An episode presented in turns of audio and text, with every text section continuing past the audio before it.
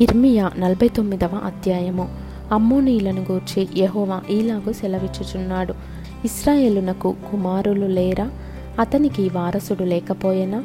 Milcom గాదును ఎందుకు స్వతంత్రించుకొనును? అతని ప్రజలు దాని పట్టణములలో ఎందుకు నివసింతురు? కాగా యహోవా ఈలాగున సెలవిచ్చుచున్నాడు.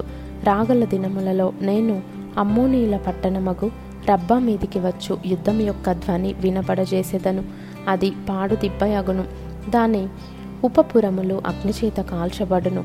దాని వారసులకు ఇస్రాయేలీలు వారసులగుదురని యహోవా సెలవిచ్చుచున్నాడు. హెజ్బోను అంగలార్చుము. హాయి పాడాయను. మల్కోమును అతని యాజకులను అతని అధిపతులను చెరలోనికి పోవచున్నారు. రబ్బా నివాసినులారా కేకలు వేయుడి. గోనెపట్ట కట్టుకొనుడి. మీరు అంగలార్చి కంచెలలో ఇటు అటు తిరుగులాడుడి. విశ్వాసఘాతకురాలా నా యొద్దకు ఎవడునూ రాలేడని నీ ధనమునే ఆశ్రయముగా చేసుకున్నదానా నీ లోయలో జలములు ప్రవహించుచున్నవని నీవేళ నీ లోయలను గూర్చి అతిశయించుచున్నావు. ప్రభువును సైన్యములకు అధిపతియునగు యెహోవా ఈలాగు సెలవిచ్చుచున్నాడు. నేను నీ చుట్టూనున్న వారందరి వలన నీకు భయము పుట్టించుచున్నాను. మీరందరూ శత్రువునికెదురుగా ధర్మబడుదురు. పారిపోవు వారిని సమకూర్చువాడొకడును లేకపోవును. అటు తరువాత చెరలోనున్న అమ్మోనీయులను నేను రప్పించెదను. ఇదే యహోవా వాక్కు. సైన్యములకు అధిపతియగు యహోవా ఎదోమును గూర్చి ఈలాగు సెలవిచ్చుచున్నాడు. తేమానులో జ్ఞానమికనేమీ లేదా? వివేకులకు ఇక ఆలోచన లేకపోయినా? వారి జ్ఞానము వ్యర్థమాయనా? ఏషావును విమర్శించుచు నేను అతనికి కష్టకాలము రప్పించుచున్నాను. దదానీయులారా పారిపోవుడి వెనుకకు మల్లుడి బహులోతున దాగుకొనుడి ద్రాక్ష పండ్లు ఏరువారు నీ యొద్దకు వచ్చిన ఎడల వారు పరిగెలను విడువరా రాత్రి దొంగలు వచ్చిన ఎడల తమకు చాలునంత దొరుకు వరకు నష్టము చేయుదురు గదా నేను ఏషావును దిగంబరినిగా చేయుచున్నాను. అతడు దాగి ఉండకుండునట్లు నేను అతని మరుగు స్థలమును బయలుపరచుచున్నాను. అతని సంతానమును అతని స్వజాతి వారును అతని పొరుగువారును నాశనముకుచున్నారు. అతడును లేకపోవును. అనాథలగు నీ పిల్లలను విడువుము. నేను వారిని సంరక్షించెదను. నీ విధవరాన్లు నన్ను ఆశ్రయింపవలెను. యహోవా ఈలాగు సెలవిచ్చుచున్నాడు.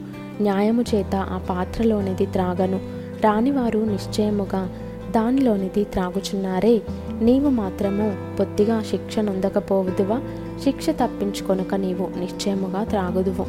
బొస్రా పాడుగాను అభాస్యాస్పదముగాను ఎడారిగాను శాపవచనముగాను ఉండుననియు దాని పట్టణములనియు ఎన్నటెన్నటికి పాడుగా నుండుననియు నా తోడని ప్రమాణము చేసియున్నానని యహోవా సెలవిచ్చుచున్నాడు.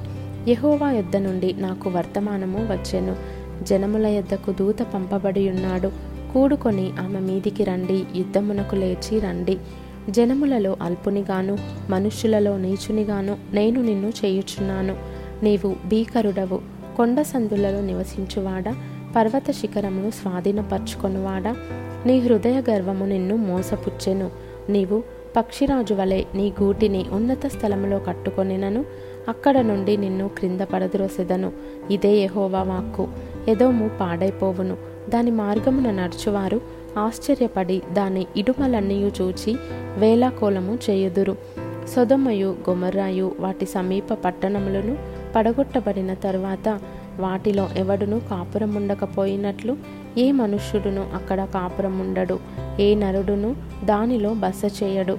చిరకాలము నిల్చు నివాసమును పట్టుకొనవలెనని శత్రువులు యోర్ధను ప్రవాహములో నుండి సింహము వలె వచ్చుచున్నారు. నిమిషములోనే నేను వారిని దాని వద్ద నుండి తోలివేయుదును.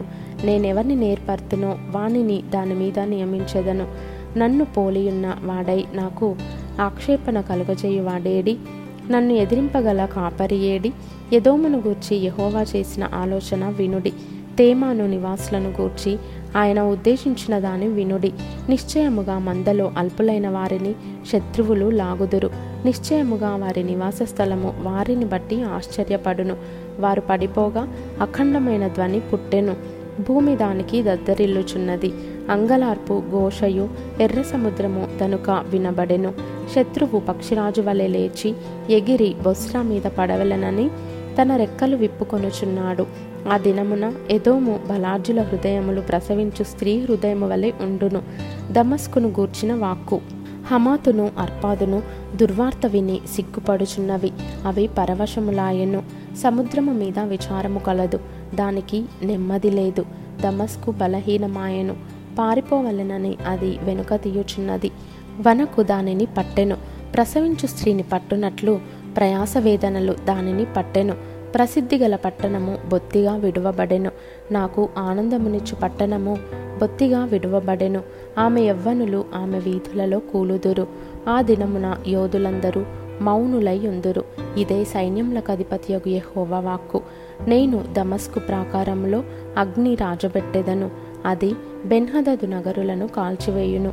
బబులోను రాజైన నెప్పుకద్రెజరు కొట్టిన కేదారును గూర్చియు హాసోరు రాజ్యములను గూర్చియు యహోవా సెలవిచ్చిన మాట.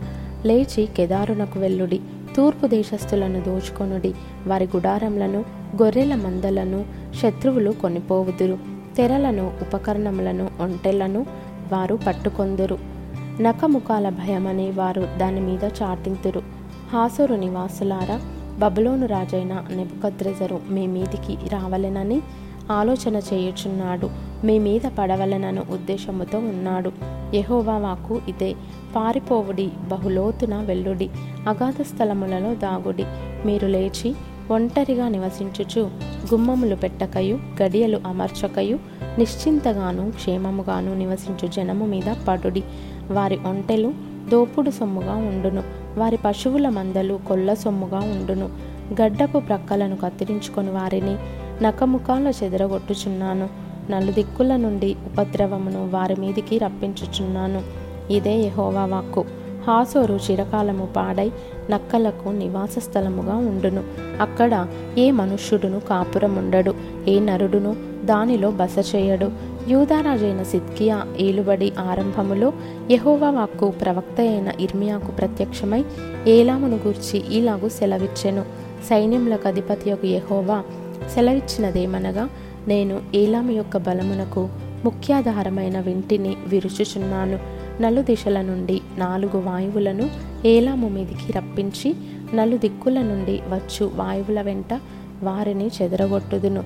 వెలివేయబడిన ఏలాము వారు ప్రవేశింపని దేశమేదియూ నుండదు.